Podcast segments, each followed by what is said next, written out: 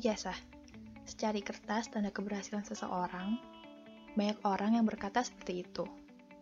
Fisik yang nantinya akan dapat dibanggakan menjadi bukti nyata seseorang telah berproses sebagai tanda garis finish dalam jenjangnya dan menjadi tanda garis start menuju tahap selanjutnya, entah itu korporasi atau menara gading berikutnya. Ada sebuah cerita manis. Anggap saja Fulan ya. Fulan, ia lulus dengan nilai yang sangat memuaskan. Ya, sebut aja lah IPK-nya 3,9 di perguruan tinggi bergengsi.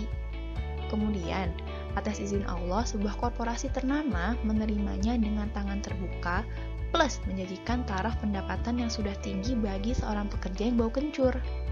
Katanya dan banyak orang bilang, Yalah, dia pinter. IPK-nya bagus, ijazahnya gak malu-maluin. Cocok kok kalau dia diterima. Iya, itu cerita manis yang sering kita temui pada zaman sekarang.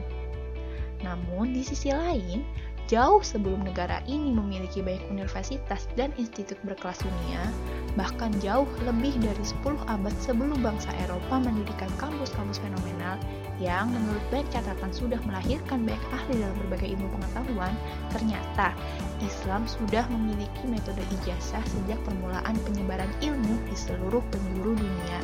Dan demikian, banyak peradaban yang mengadopsi metode ini serupa yang kita rasakan saat ini, entah itu SD, SMP, SMA, kuliah, bahkan TK pun saat ini sudah memiliki ijazah tersendiri. Dari masa ke masa, Islam tidak dapat melepaskan metode ijazah ini. Kenapa?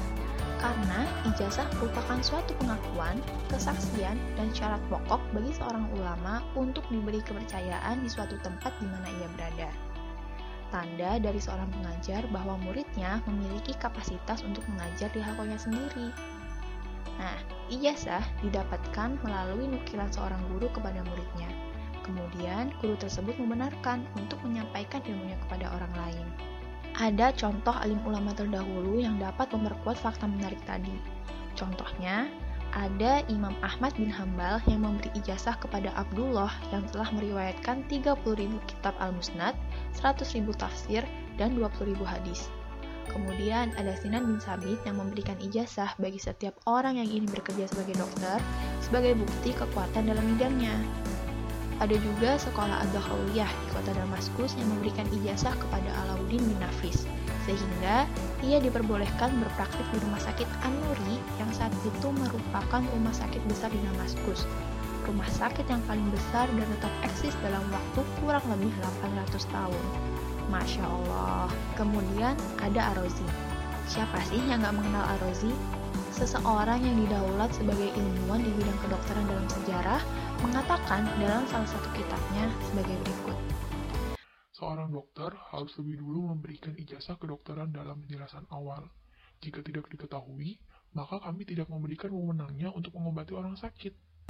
Dan lain sebagainya ada ulama yang menjadi guru dari keilmuan yang saat ini serap. Dari sinilah kita memahami bahwa Islam memiliki kebesaran dalam bidang keilmuan yang sangat berpengaruh bagi zaman setelahnya. Zaman yang kita hidup di dalamnya. Islam memiliki metode ijazah dengan maksud sebagai bentuk pemeliharaan dan penjagaan dari kesalahan yang terjadi di hadis-hadis yang mulia. Terbayang nggak kalau Islam tidak mencetuskan metode ini dalam bidang keilmuan? Sangat dimungkinkan pada zaman yang kita hidup saat ini akan tidak banyak ilmu-ilmu yang dapat kita serap berdasarkan kebenaran. Nauzubillah Sehingga teman-temanku, perlu risau, gak perlu insecure jika akhirnya kamu dan aku tidak seperti orang-orang yang mampu mengembalikan kembali uang yang telah ia keluarkan untuk menempuh jenjangnya melalui korporasi-korporasi elit. Bukan merupakan kesalahan juga kok jika kamu dan aku kembali ke Menara Gading untuk mendalami ilmu yang kita tekuni. Asal sebagai bekal untuk menjadi bukti kalau kita semua ahli dalam bidang tertentu dan mampu dipercaya untuk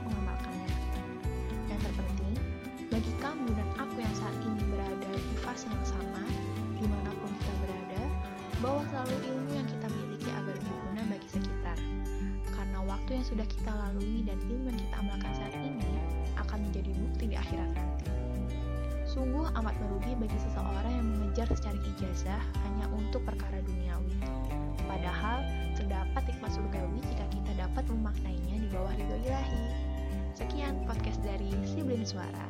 Nabila pamit undur diri. Wassalamualaikum warahmatullahi wabarakatuh.